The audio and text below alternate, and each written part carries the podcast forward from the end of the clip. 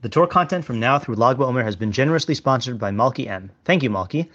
June is less than a month away, which means that I'll soon be transitioning into summer writing mode, with more Substack articles and fewer recorded shiurim. The bulk of these articles will remain free. However, if you would like to support my Torah and gain access to additional spicy written content, consider becoming a paid subscriber by going to rabbischneeweiss.substack.com and signing up today. This is Marcus Aurelius Meditations, Book 2, Paragraph 15. Everything is what you judge it to be. While the retort made to the Cynic philosopher Monimus is obvious enough, obvious too is the use of the saying, if one only take the gist of it, so far as it is true.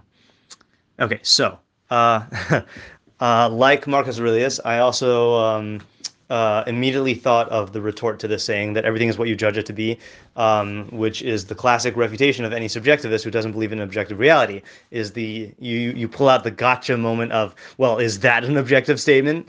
Right? So if everything is what you judge it to be and everything is just opinion, so then what about that? The truth of that statement itself. Okay, that, that's what Marcus Aurelius means when he says uh, that the retort made to Monimus is obvious enough. Uh, but then he also says obvious too is the use of the saying if one only take the gist of it so far as it is true. Okay, so um, what this means is that there is a uh, the the gist of it basically is to recognize how much of what you are affected by in life is not a matter of objective truth, but is just a uh, a result of subjective uh, judgment. Um, and uh, for this, I actually had to consult the uh, the translation here because I wasn't sure exactly what the implications are of his meaning uh, of, of, when he says opinion, um, like what what that implies in Marcus Aurelius's lingo. So um, I actually looked I looked, uh, tracked down the original Greek.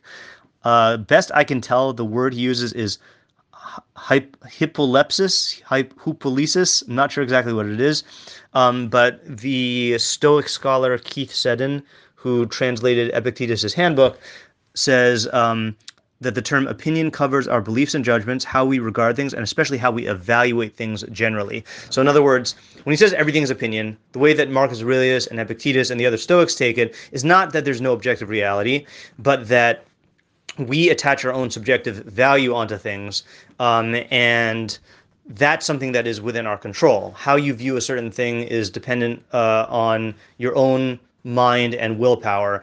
And by changing, I mean, this is the premise of Stoicism. This is also the premise of uh, of cognitive behavior theory. Is that by changing the way you think about something or view it, then you will feel differently about it, and you will uh, be able to act differently about it. So.